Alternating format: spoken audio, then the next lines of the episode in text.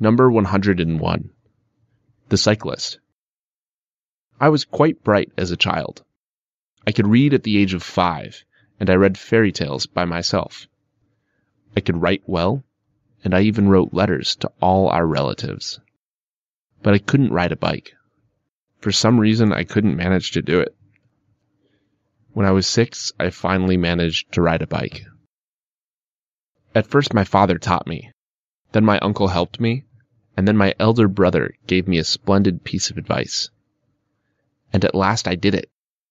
I was very proud of myself, and I yelled to all passersby, "I can ride a bike. Look, I'm riding. I'm not falling down. I've been riding for 20 minutes, and I haven't fallen down all this time. Can you do this?" And from that day, I have ridden my bike every single day. I enjoy it a lot.